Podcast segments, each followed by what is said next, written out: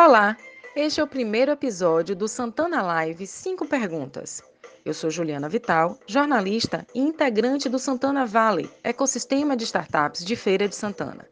Hoje é dia 21 de maio de 2020 e o nosso primeiro convidado é o Matt Montenegro, um dos fundadores do San Pedro Valley, ecossistema de startups de Belo Horizonte. Com a experiência de quem já fundou e vendeu três startups, Matt nos conta um pouco da jornada de um empreendedor e sobre essa comunidade tecnológica de BH.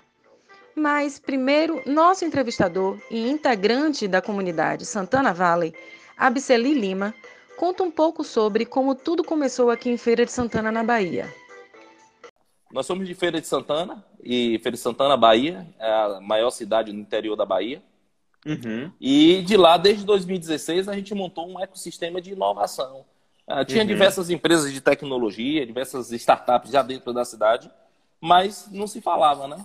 E aos poucos a gente foi se reunindo aí, batendo papo, conhecendo, e começou a integrar. E nesse momento foi surgindo, assim, diversos é, é, eventos, cursos, palestras, e a gente conseguiu unir aí uh, o pessoal das academias, também participante no começo, um abraço aí para Ângelo, e o pessoal do Sebrae aí, também, o gerente regional está aí, Ellen, quem faz todo esse, esse trabalho também bacana aí de suporte aí ao Santana Valley. Então, com isso, a gente montou esse ecossistema, né? Ah, Legal. Aí a gente tem um monte de dúvida, a gente está é, tá engateando ainda, mas é, hoje, só para você ter ideia, em Feira de Santana hoje, entre empresas de tecnologia e startups, são mais de 50 entendeu? Bacana. E a gente vem tentando aí saber qual o melhor caminho, como é, qual o próximo passo dar. Então a gente vem fazendo isso aí. Legal. Matt, eu queria que você se apresentasse aí para a galera. Quem é o Matt? Quem é o Matt Montenegro aí, para a galera te conhecer um pouco? Tá bom. É, pessoal, boa noite. Primeiro, né, agradecer de novo o convite de vocês. É um prazer estar aqui com vocês nessa, nessa live aqui no, no nosso Instagram aí de cada dia. É, bom, é, para quem não me conhece, eu sou empreendedor já há bastante tempo. A maior parte da minha vida profissional eu passei empreendendo, pelo menos nesses últimos oito anos. É, tive a infelicidade de criar alguns negócios que não deram certo e a felicidade de criar alguns negócios que uh, deram bastante certo. E, bom, é, minha história resumindo é isso. Eu, eu vim, venho empreendendo aí nesses últimos oito anos, consegui um sucesso legal aí com algumas das empresas que eu toquei. É, e se eu puder contribuir com vocês aí, vai ser um prazer aí estar, tá, enfim, compartilhando um pouco de experiência, não só da minha vida, mas também daquilo que eu tenho observado e aprendido com outras pessoas que são, esses sim, grandes referências aí no nosso segmento de empreendedorismo, startups que a gente tanto vem falando aí a respeito. Pronto, beleza. Mandar um abraço para todo mundo aí que está entrando aí na nossa live, nosso bate-papo.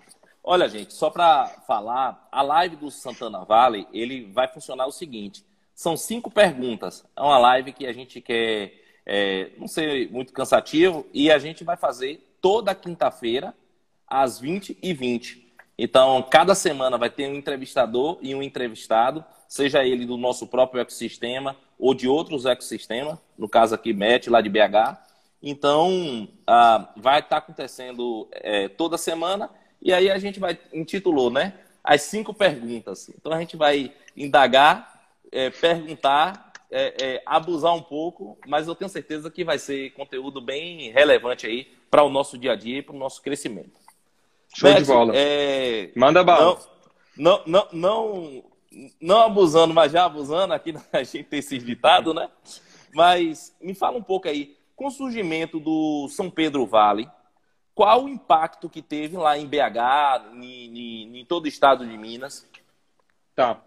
Cara, o, o São Pedro Vale, ele é um negócio meio é, esquisito, vamos falar assim. Ele não segue muitos padrões ou ele não segue uma lógica muito é, comum, vamos falar assim, de outras regiões, né, de, de outras comunidades e até mesmo de outros ecossistemas, né, é, aos quais essas mesmas comunidades pertencem. Só para a gente ter, só para você ter uma ideia, né? Aqui o São Pedro Vale ele nasceu por meio de um grupo de empreendedores, pessoas que estavam jovens, estavam empreendendo, e isso foi crescendo, crescendo, crescendo, e assim para deixar muito curto, depois a gente entra mais. Uh, isso transcendeu esse conceito de comunidade né, de, de comunidade de startups se tornou mais uma questão né, muito maior de mentalidade. Então, uh, isso ultrapassou todas as barreiras né, que a gente pode uh, dizer, né, se é que elas existem, e se transformou muito mais uma questão de cultura, uma questão muito mais de mente, da maneira como você se faz, né, da maneira como você faz as coisas. É, então, dito isso, é, eu acredito, né, até por ter trabalhado no governo do estado de Minas Gerais uh, durante três anos, e eu pude ver isso com os meus próprios olhos durante né, o período que eu trabalhei lá na, na pasta de ciência e tecnologia. Então, pude perceber né, nos territórios de Minas Gerais que sim, que o São Pedro Valley se tornou uma referência extremamente importante para o desenvolvimento de outras comunidades de startups é, ao, é, ao redor do território mineiro. Né? A gente pode pegar o Triângulo Mineiro, foi muito influenciado, parte do sul de Minas e do norte também foram muito influenciados uh, pela, pelo sucesso que o São Pedro Valley uh, alcançou e muito de forma orgânica, né? E, e sem uma uh, instituição, vamos falar assim, assim burocratizada, né? verticalizada. Então, foi nesse período que eu tive, especialmente no governo, eu pude constatar isso, perceber que o São Pedro Vale se tornou, como eu falei, algo muito maior do que um conjunto de empreendedores numa cidade. Né? E a importância que isso teve, às vezes a gente não consegue perceber ou dar real valor, não é nem o real valor, né? mas é entender o tamanho disso, mas foi, é, foi expressivo assim, o, o resultado que isso trouxe uh, nos, nos, anos uh, seguintes né, da, sua, da sua grande proeminência. Né? Então, a gente teve um, uma grande ascendência aí lá por volta de 2014 para 2015, e isso trouxe é, né, uma reação em cadeia para todo o Estado a partir daí. Né? Então, você pode perceber em 2015, 16, 17, é, outras comunidades surgindo e surgindo com força, né, crescendo uh, com vigor e muito nessa inspiração né, daquilo que aconteceu na capital, que aconteceu em Belo Horizonte. Não por ser capital, né, para deixar claro, porque sim. não tem essa. Né, é, não por ser capital, mas sim por, porque o exemplo que os meninos deram, né, o exemplo que essa comunidade à época deu, acabou realmente trazendo essa inspiração muito grande, tanto que foi reconhecida nacionalmente por dois anos seguidos, né, pela sua relevância e pelos resultados produzidos pelos empreendedores naquela época, né. Pegando esse gancho aí, você passou aí e comentou, é, nós estamos vivendo um momento de, de dúvida, né? Com Santana Vale. Vale a pena Sim. criar CNPJ? Vale a pena criar uma instituição, um instituto? É, o que é que você pensa a respeito disso uh, ah, para dar uma baliza para gente? Tá, é, eu não vou dar uma opinião no sentido de que isso é certo e aquilo é errado. Tá? Então, e eu também não estou falando isso para ficar em cima do muro, não. Eu tenho uma opinião muito clara, no final eu vou falar qual é o, o, a vertente que é, me apetece mais, que eu acho mais interessante, mas eu acho que é importante trazer um, um, um ponto aí para vocês com relação a isso. É, rapidinho, o Alessio está falando que travou, tá todo mundo assistindo direitinho a gente aí? É, se o pessoal estiver aí assistindo direitinho, aperta o coraçãozinho, né? Aperta o coraçãozinho aí para mais pessoas uh, conseguirem alcançar aí a gente. Show. Tá todo mundo falando que tá ok. É Pronto, tá pra, legal, pra tá conferir. beleza então. Vamos Show. Lá. Só então, falando aí pro pessoal dar lá, claro. clica lá no coraçãozinho pra, e compartilha aí para o pessoal poder entrar aí e participar. Isso, clica no aviãozinho, compartilha com o pessoal aí a, né, o, esse momento que a gente está tendo juntos. É, mas voltando, é, voltando à sua pergunta, né? É, bom, aqui a gente, a gente pode analisar prós e contras de, de, duas maneiras, né? A primeira é tendo o CNPJ e a segunda é não ter o CNPJ, né? É, você tem benefícios, você tem né, coisas boas e coisas ruins nos, no, uh, indo para os dois lados. O São Pedro Valley, né, como a gente chama, ele optou pelo lado de não ter uma estrutura, um CNPJ constituído. Eu lembro direitinho o momento em que nós decidimos isso, onde eu estava e o qual, quem estava participando dessa reunião junto comigo é, para tomar essa decisão. A gente, na época, isso foi em meados de 2014, quase no meio de 2014, a gente estava muito inclinado para ter um CNPJ, para ter uma organização, é, para ter uma estruturação, é, mas acabou que a gente uh, entrou num consenso né, na, com a maioria dos empreendedores de não fazer isso. Tá? Então vamos lá, quais são, quais são as coisas positivas de você ter um CNPJ, né, é, por assim dizer, né? Seria uma associação ou alguma organização social, como a gente chama aqui no Brasil, pode ser uma ONG, pode ser uma própria OS, enfim, assim por diante. Não vou entrar nessas, nessas qualificações aí, porque não é o nosso assunto aqui hoje.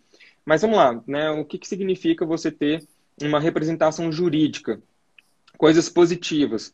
Poxa, você tem quem vai responder diretamente, você consegue fazer uh, eventualmente captação de algum tipo de recurso para eventos e coisas do tipo, né? Então, quem imagina, né, quem entende, né, que uh, esse tipo de estruturação e controle é, faz sentido, vai tender né, para esse lado de você ter um CNPJ, de você ter uma organização formalizada, Perfeito. tá? E aí você criar uma, toda uma estrutura e etc.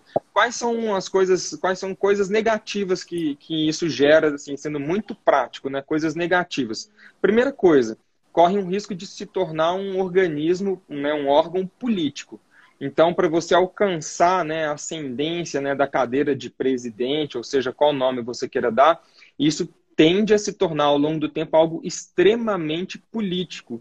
E por se tornar algo extremamente político, perde a representatividade, perde o significado no médio e no longo prazo. Esse é um primeiro, esse é um ponto ne, primeiro negativo. O segundo ponto negativo, na minha visão, é que quando você estrutura, né, verticaliza dessa maneira, você também é, traz um outro problema, que é o problema é, de uh, você meio que matar ou você meio que entregar uma muleta para o ecossistema, ou, na verdade, para a comunidade caminhar, ao invés dela se fortalecer e caminhar com seus próprios passos. O que isso significa?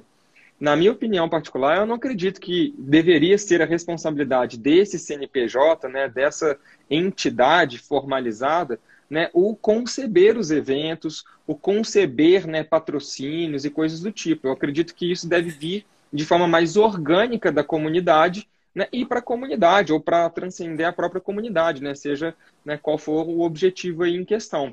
Então, acho que tem outros organismos que podem ser responsáveis por isso, que não essa, é, essa instituição jurídica, tá? Então, esse é, um, esse é um ponto. Então, você tem que entender que, tipo, quando você faz isso, você cria uma burocracia, você burocratiza o processo, você Entendi. pode, ao longo do tempo, é, trazer é, uma perda importante de velocidade e significado, inclusive, para as pessoas, tá? É óbvio que, olhando para o lado positivo, faz sentido você ter mais organização, você conseguir é, é, confluir, né? você conseguir encontrar, né? trazer para si né? um ponto de referência. Para mídia isso é importante, para interlocução isso também é importante, isso contribui. Então, né, tem alguns benefícios sim. Né, na minha visão, aí trazendo por outro lado, por que, que eu acredito que a parte orgânica, né, respondendo objetivamente o que eu acredito, por que, que eu acredito que a parte mais orgânica ela faz mais sentido?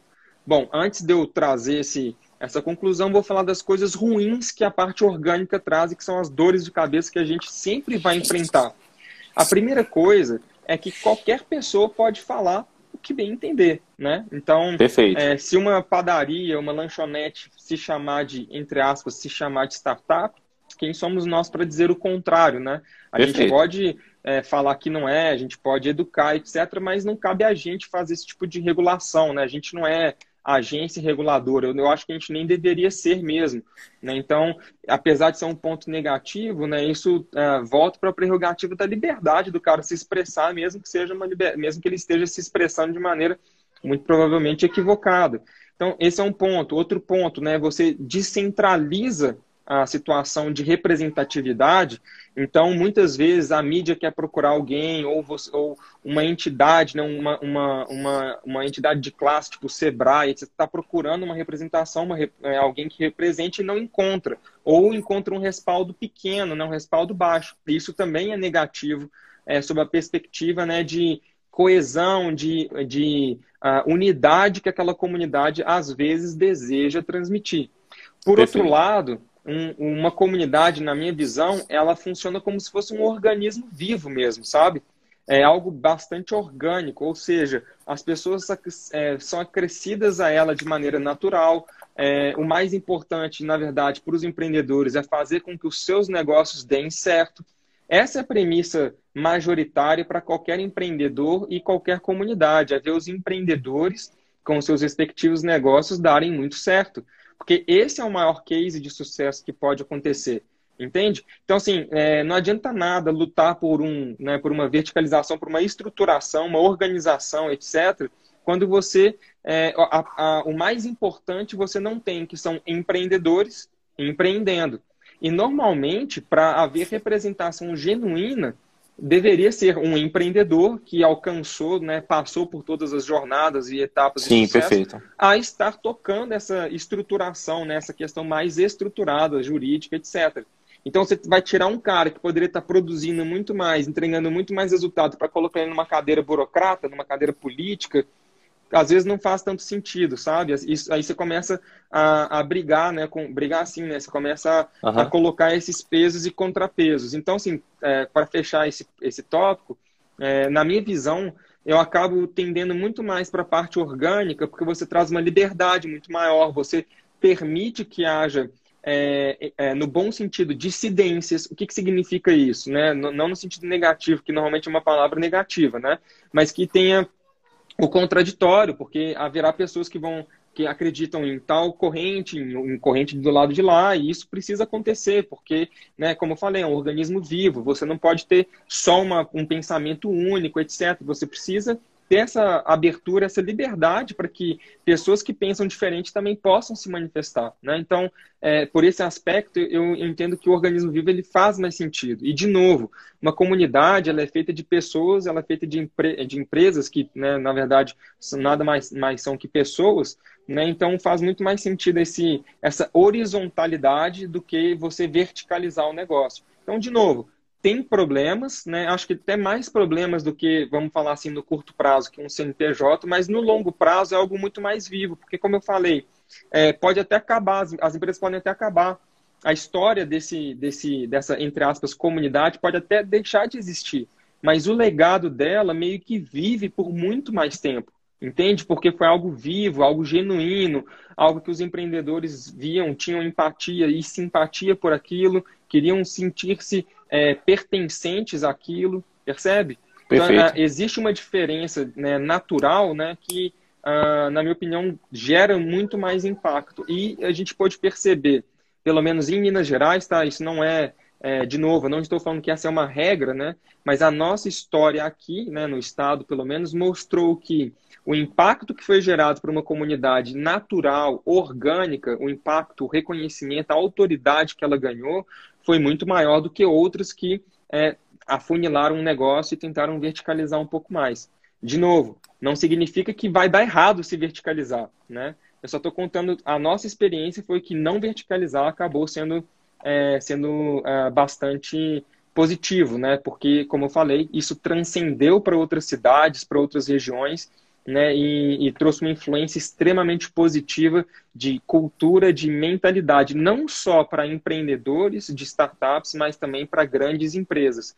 Grandes empresas do Estado foram profundamente é, transformadas uh, por causa dessa mentalidade né, que veio, né, que, que foi trazida, né, que que foi trazida a relevância né, por esses empreendedores que lideraram o São Pedro Vale nas suas, nas suas distintas fases, é, épocas e até, é, de certa maneira, gerações.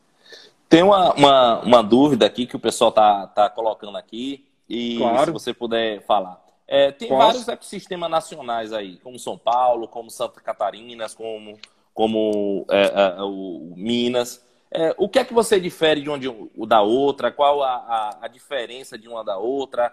Como você consegue balizar isso aí?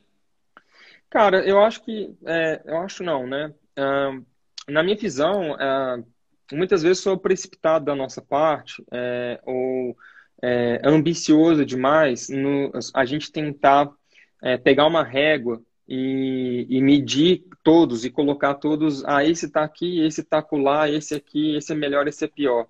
Veja, eu entendo que cada, uh, cada região é de um jeito e cada região tem o seu próprio desenvolvimento. É inegável para a gente, a gente não pode negar um fato objetivo que São Paulo é, concentra em si, por natureza, uma enorme densidade de profissionais, uma enorme densidade de empresas, de potenciais clientes. É, então, uh, é até é, seria até assim uh, ingênuo da nossa parte é, achar que São Paulo não vai ter uma força naturalmente muito maior Perfeito. pela sua concentração de riqueza em, em, em diversos aspectos diferentes, né? É, achar que eles né, não terão uma influência maior, um poder muito maior do que outros lugares, né? É óbvio que isso vai fazer diferença, né? Então, assim, muito mais do que você pensar assim, ah, como que é A ou B, pensa o seguinte, como que deveria ser qualquer lugar, né? Como que qualquer E respeitando suas características, né? Sim, cada lugar tem sua...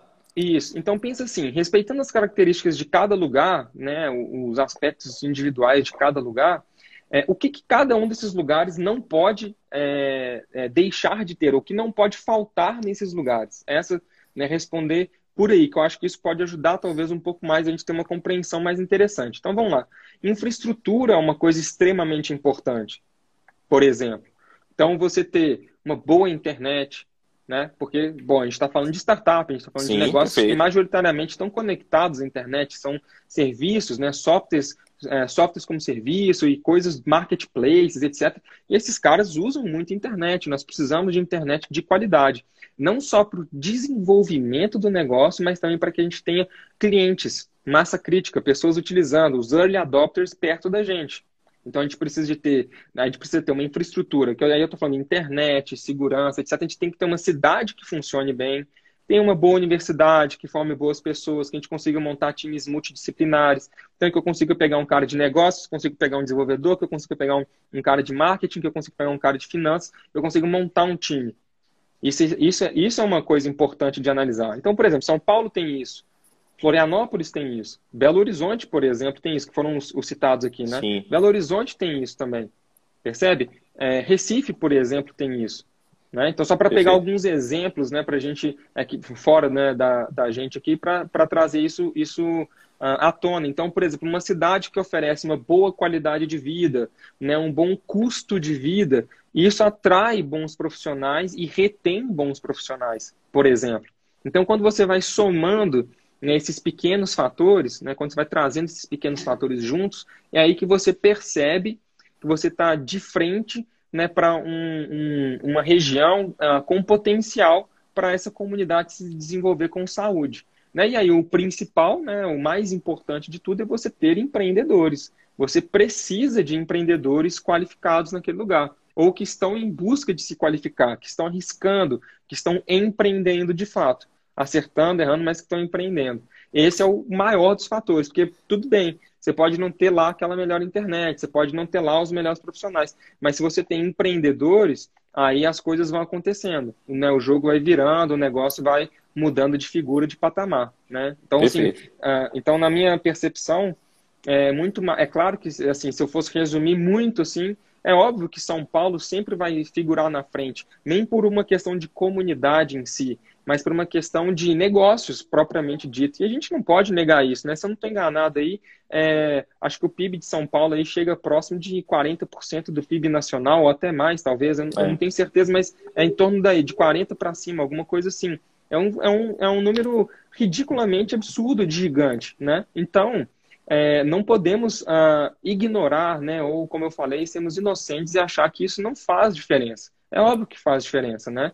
Então, uh, tirando essa questão, né, que é óbvia para a gente, né, como eu falei, ter empreendedores empreendendo e esses caras se ajudando, construindo né, negócios de sucesso. Um ambiente saudável, um ambiente. De novo, cara, faz nada. Toda a diferença. É, é porque assim, nada vai substituir, nada, nada substitui os casos de sucesso produzidos numa região. Nada. Não tem nada que supere isso.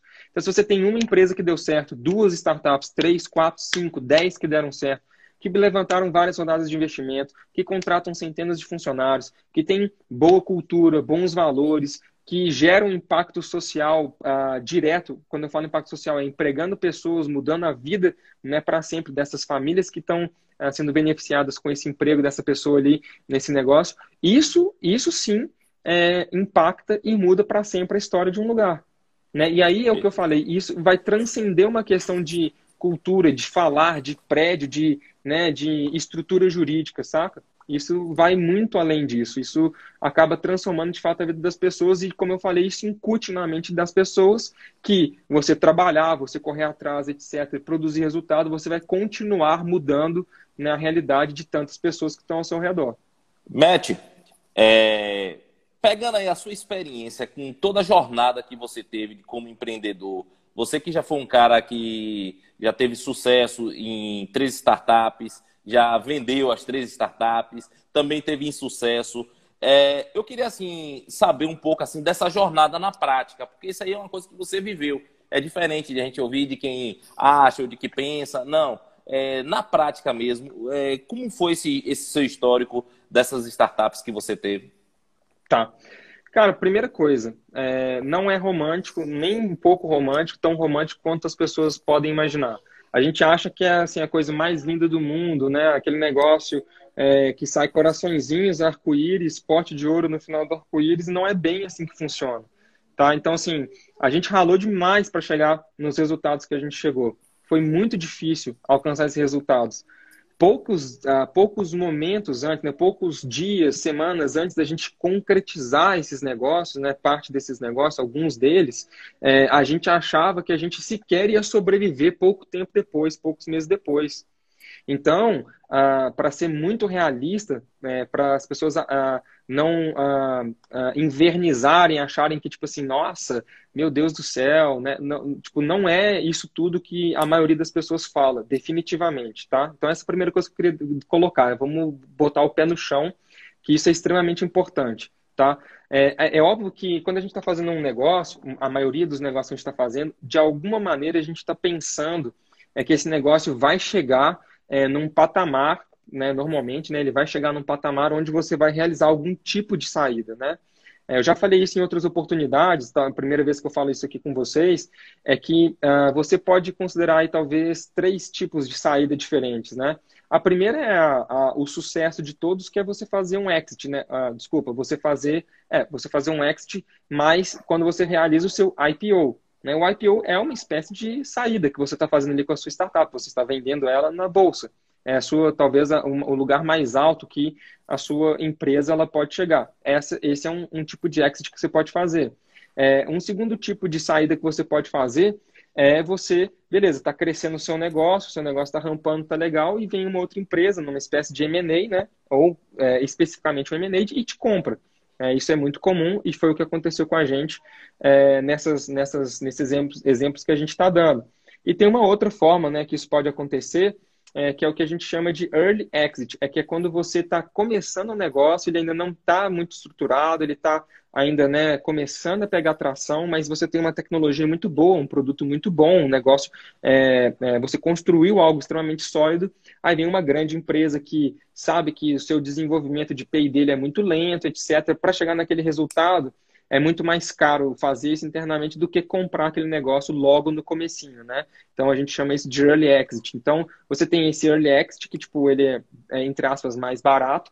Você tem esse meio do caminho, né? Que é uh, quando você está tracionando, você já tem um bom faturamento, aí você vai vender essa empresa aí por um valor bem mais significativo e você tem esse que você coloca, né, é, você chega a colocar suas ações na bolsa. Retornando aqui para nossa realidade, né? Para minha Sim, realidade, perfeito. pelo menos, para para minha experiência. Só quis fazer isso para o pessoal entender é um pouquinho melhor. Mas voltando para minha realidade, cara, todos os negócios que eu comecei, né? A, a, o Vivid, que foi o primeiro deles, depois logo em seguida o Aio, todos eles começaram como o que a gente chama de bootstrap, ou seja, eu coloquei o meu dinheiro do meu bolso para construir esse negócio, sem qualquer perspectiva de ter um investidor externo para tocar, tá? É, o primeiro deles foi um marketplace, e obviamente marketplace precisa de muito dinheiro para puxar. É, foi muito difícil no começo, a gente conseguiu levar esse negócio adiante, ele cresceu bastante, a gente entregou na mão uh, dos, dos, nossos professores, era no marketplace de educação, a gente entregou na mão dos nossos professores mais de um milhão de reais à época, a gente teve mais de 30 mil alunos, foi um negócio uh, bem significativo à época, e a gente entende que a gente trouxe uma realização muito importante, né, inclusive para o mercado de educação, porque nós somos os, um dos pioneiros no Brasil a, a trazer a questão de uh, que a gente chamava de online to offline para a educação e depois trazer a Sim. parte de educação online, é, desmistificando essa questão de cursos estruturados, né, no que a gente chama hoje, né, tão cotidianamente de cursos livres. Então a gente trouxe um, um, um trabalho muito importante, mas de novo, foi muito difícil a gente chegar onde a gente chegou, porque na época que a gente estava trabalhando, isso então, a gente começou o BID em 2012, São oito anos atrás. Oito anos. Oito anos atrás. E uh, pra você ter uma ideia, Falar em tinha... startup nesse período é complicado, né? Oito pois é, atrás, e, e, imagine, nem tinha infraestrutura de vídeo decente, assim, pra gente poder fazer o que a gente é, veio fazer alguns anos depois. E assim, então só para você entender que, tipo assim, foi muito difícil, foi muito, muito difícil. Nós passamos muitos apertos, né? Eu fiz dívida no meu nome, coisas que são completamente reprováveis, que ninguém deve fazer. Né? Todo mundo tem que se planejar muito melhor, isso a gente pode falar um pouco depois, mas as pessoas precisam se planejar muito melhor para começar um negócio, qualquer negócio que seja, seja uma startup, seja qualquer coisa, tem que juntar dinheiro sim, tem que ter paciência sim, tem que ter muito planejamento, tem que ter muito pé no chão. Então, assim, no primeiro, nesse primeiro negócio a gente cometeu muitos erros como esse, de tipo, ah, empre, empre, é uma empresa assim, é, inicial, uma das primeiras startups que eu tinha começado, tinha feito uma outra atrás, pivotei, comecei essa, e beleza, aprendemos que a gente estava num mercado que exigia muito dinheiro, a gente queria mais previsão de receita, a gente queria ter é, mais receita uh, previsível para a gente poder é, para a gente poder crescer com mais segurança. Afinal de contas, tinha pouco dessa questão de investimento, etc. Ainda era um negócio que estava meio que engatinhando, tinha algumas coisas, mas a gente ainda não estava com muito acesso a isso. Então a gente migrou com uma, uma é, com um modelo para uh, negócios corporativos, para empresas, que chamava AIO.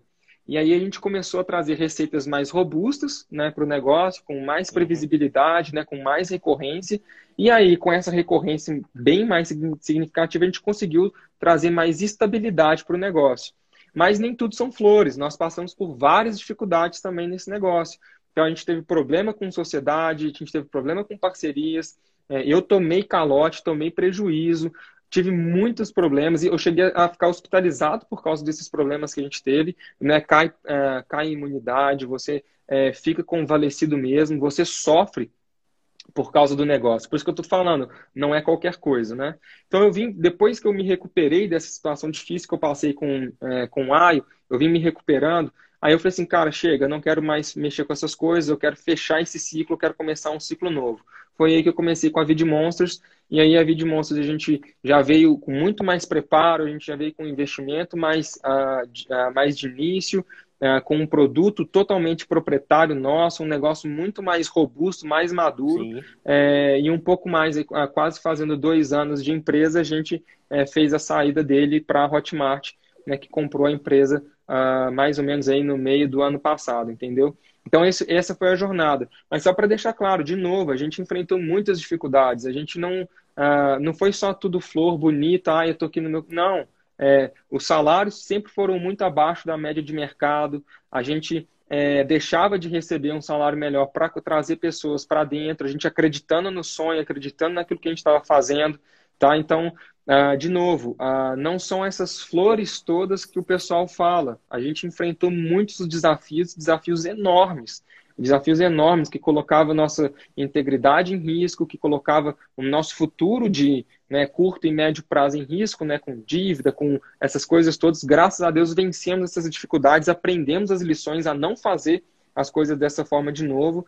E como eu falei, assim, é, tive essa oportunidade, essas oportunidades, na verdade, né, e sou muito agradecido por elas, porque não apenas aprendi com elas, aprendi muito com elas, e agora também posso compartilhar um pouco daquilo que eu aprendi com as outras pessoas. Então, assim, esse último negócio que foi a Vid, né, a Vid Monsters, eu acho que é uma das que mais trouxe ensinamentos. Só que ela só existiu porque a gente, é, porque a gente enquanto negócio, né, é, teve esses desafios gigantescos nos outros negócios antes a gente aprendeu demais com eles. Então a gente chegou de uma forma muito mais madura, muito mais robusta para esse último negócio que a gente é, entregou. Então, assim, só para é, até avançar um pouco uhum. mais, a gente não teve problema só com questão de grana, com sociedade, com é, parceria que deu errado e que a gente teve muito prejuízo, a gente teve dificuldade com investidores. Nós tivemos muitos problemas com investidores que comprometeram um cheque, fizeram na última hora não colocaram dinheiro. Aí a gente teve que pegar dinheiro emprestado. Imagine, para tu... então entende. As coisas não são tão assim, ah, nossa. Tão simples, é... né? Não, não é tão ah. simples. Não é tão simples. Não é por isso que eu falo. É por isso a... que eu sempre falo. Desculpa, é por isso que eu sempre falo. Quando nós estamos empreendendo, a gente tem que ter um estômago e a gente tem que estar muito preparado.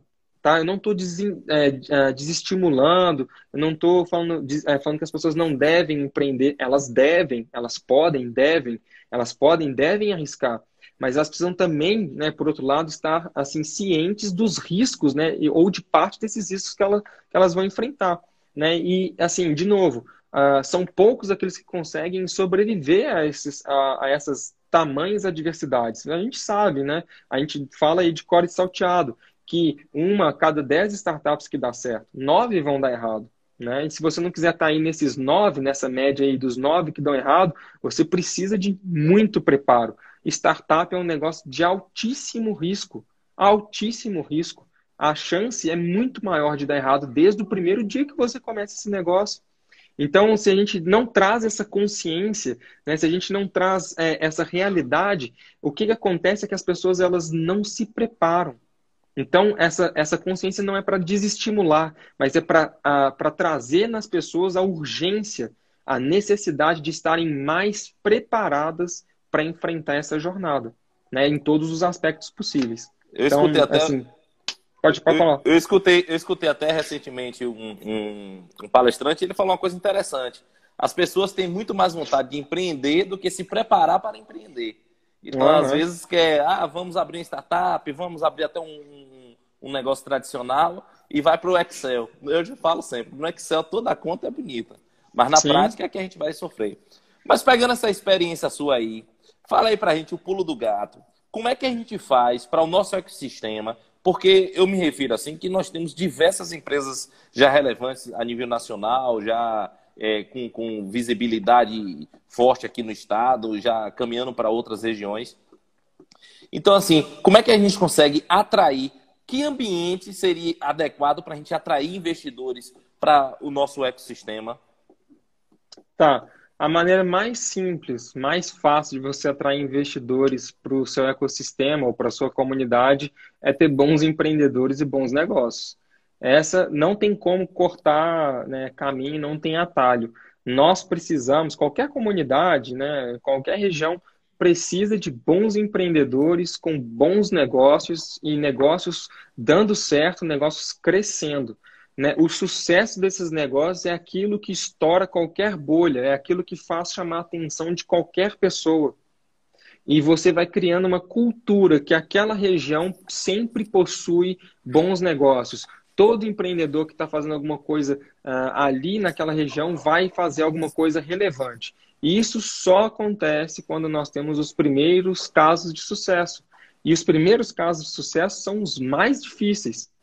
Eles são os mais difíceis, porque são os desbravadores, são os caras, os bandeirantes, né? Os caras que estão cortando o matagal aí e criando o caminho. Eles que estão pavimentando o caminho que vai ser muito menos difícil não é para quem vier depois deles.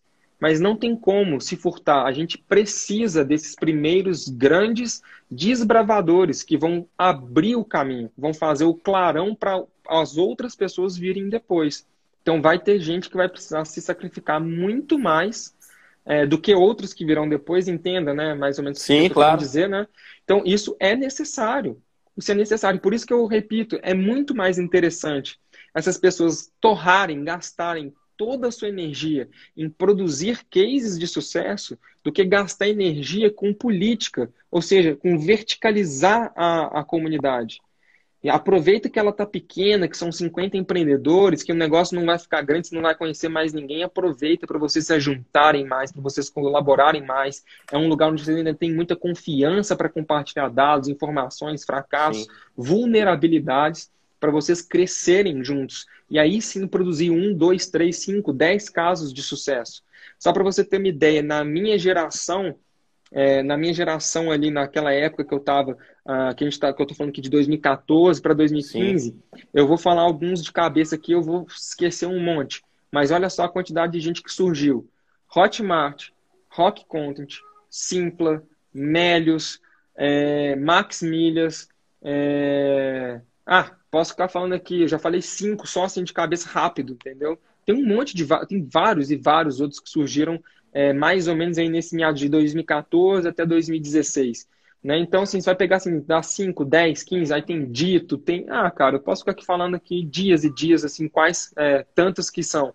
E outra, né, tem empreendedores que saíram daqui, foram empreender em São Paulo, mas são empreendedores mineiros, o pessoal da Moip, que foi comprado pela Wirecard, vários empreendedores de Minas Gerais, que são de Belo Horizonte, que foram para São Paulo, começaram um negócio aqui e foram para São Paulo continuar é, desenvolvendo um negócio lá, entendeu? Então, é, só para a gente ter uma ideia que o que faz tanta diferença são os cases de sucesso. Os cases de sucesso fazem muita diferença. Aí, só para rebobinar um pouco a fita, né? Essa história, é, que é importante dizer, do São Pedro Vale, é, o São Pedro Vale, na verdade, é uma consequência de algo que aconteceu muito antes em Belo Horizonte. Muito antes em Belo Horizonte. Em Belo Horizonte, a gente tem uma das ciências, ou, desculpa, uma das engenharias mais reconhecidas do mundo, na UFMG, né, a Universidade Federal de Minas Gerais. Uh, e, cara, graças a, a essa educação, né, a, a, esse, essa disciplina de extremo valor, de extremo reconhecimento que a gente tem já há muitos e muitos anos, né, esse reconhecimento absurdo, uh, nós tivemos aqui uma das vendas mais icônicas uh, para a gente aqui, né, para nós aqui em Minas Gerais, que foi a venda de uma empresa uh, que foi feita com alunos e professores do FMG para o Google. E isso transformou completamente essa realidade. As pessoas mudaram completamente a sua cabeça, tanto na Universidade de Minas Gerais como as pessoas que estavam ao redor. E isso foi crescendo, crescendo exatamente. O Google, os fundadores do Google pegaram um jatinho, pousaram aqui em Belo Horizonte, foram na UFMG, a coisa mais louca, você não vê isso no, todo dia. Foram é, na UFMG, sentaram na mesa, naquelas mesas divisórias de plástico amarelo, né, feio para danar, sentaram à mesa, compraram a empresa que estava inclusive com mais market share que eles à época aqui, que era o Todo BR, que a gente chama, chamava. É, e aí, cara, olha que loucura. É, isso foi um dos fatores, né, um dos grandes divisores de água é, aqui em Belo Horizonte. João... Então, isso, isso veio maturando, né? Veio maturando ao longo do tempo. E aí a gente chega aí, passa 2008, a gente tem alguns pequenos cases de sucesso, chega em 2012, boom, explode. Isso tudo é consequência de uma, de uma cadeia. É, começou a planejar veja, lá atrás e aí na verdade, as coisas é, acontecendo. Mais ou menos. Tipo assim, é, é isso que eu quero chamar a atenção. Não houve um planejamento organizado. Não houve um planejamento mesmo. Não, orgânico. Então, é isso que eu quero mostrar. Tipo assim, é, existiram desbravadores, os grandes bandeirantes, as pessoas não sabem nem os nomes. Né? Eu sei o nome de vários, como o próprio Nível, por exemplo, é um deles, um dos caras mais importantes aqui do ecossistema. O próprio Bertier, que toca a parte de tecnologia do Google aqui em Belo Horizonte. Tem vários outros nomes que participaram né, desses processos, outros grandes professores também. Esses caras foram os grandes desbravadores. Esses caras eles tinham que ter um busto de bronze em praça pública, entendeu?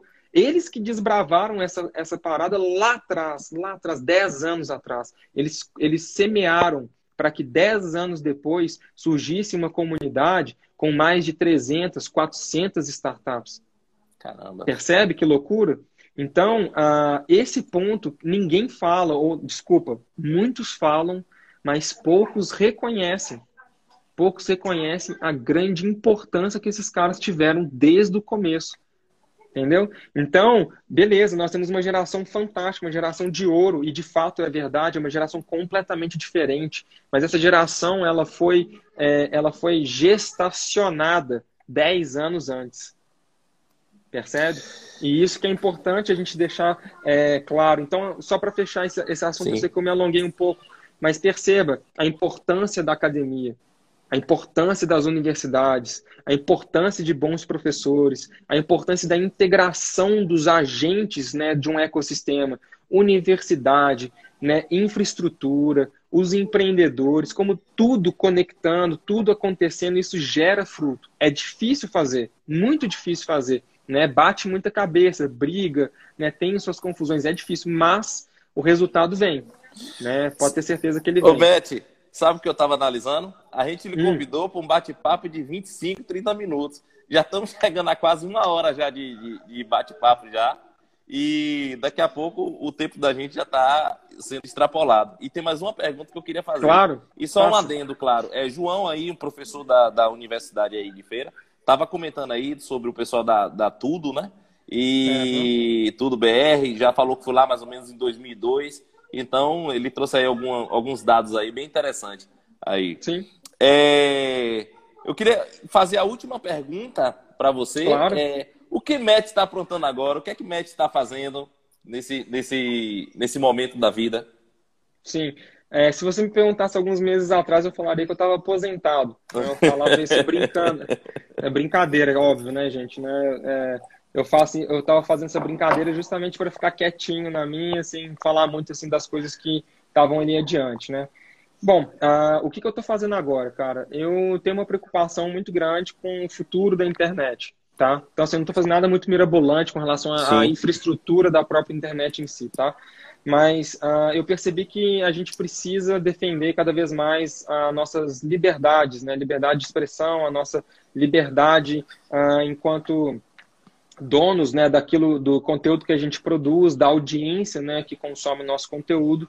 E pensando nisso, uh, eu vim desenvolvendo um trabalho uh, chama pingback.com. Depois, né, é, vocês podem entrar no meu perfil para ver como é que funciona, etc. Assim, não vou assim vender meu peixe aqui, é só para vocês entenderem o que, sim, eu estou é, que, que eu estou fazendo. É, então, eu entendi que as pessoas precisam ter liberdade para falar o que elas acreditam, mesmo que outras pessoas discordem.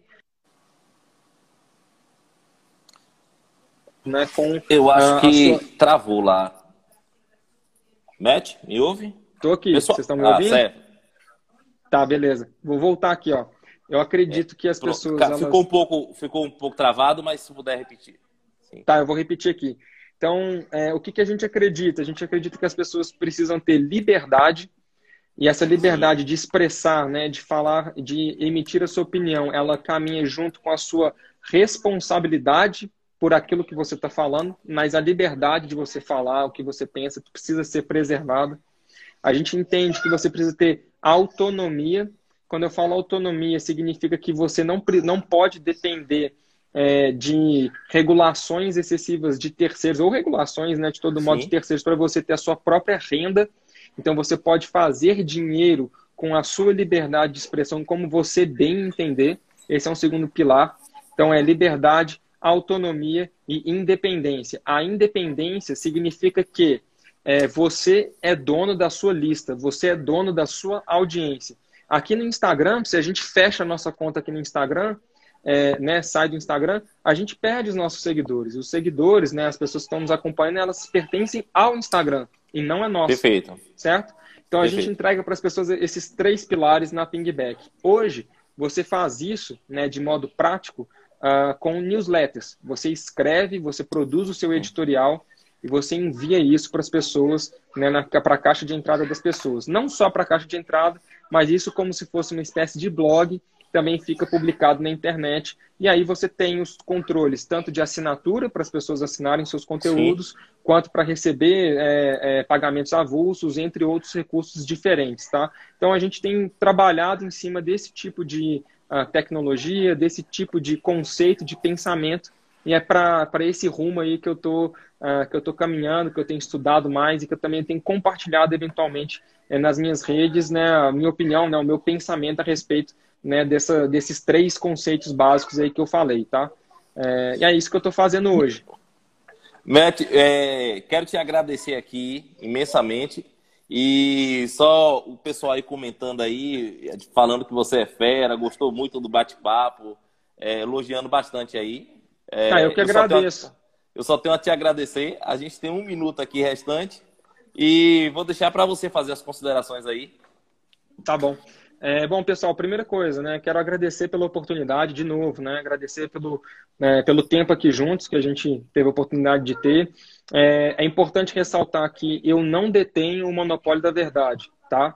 Então, assim, as minhas opiniões, aquilo que eu estou compartilhando com vocês, não pode ser considerado como verdade absoluta. Nós precisamos buscar outras fontes de conhecimento, outras pessoas experimentadas, para daí nós mesmos, individualmente, formarmos a nossa própria opinião, nosso próprio ponto de vista a respeito das coisas. Então, é importante a gente ter canais abertos para compartilhar aquilo que a gente acredita, mas muito mais do que isso é não tomar como verdade absoluta o que qualquer um de nós esteja falando. Afinal de Perfeito. contas, existem outros pontos de vista super importantes para vocês considerarem, tá? De novo, muito obrigado pelo tempo, né? Que vocês consigam uh, progredir a comunidade de vocês, crescer, sobretudo, cases de sucesso. É o que eu desejo para vocês. Muitos cases de sucesso, transformando vidas das pessoas por meio do emprego.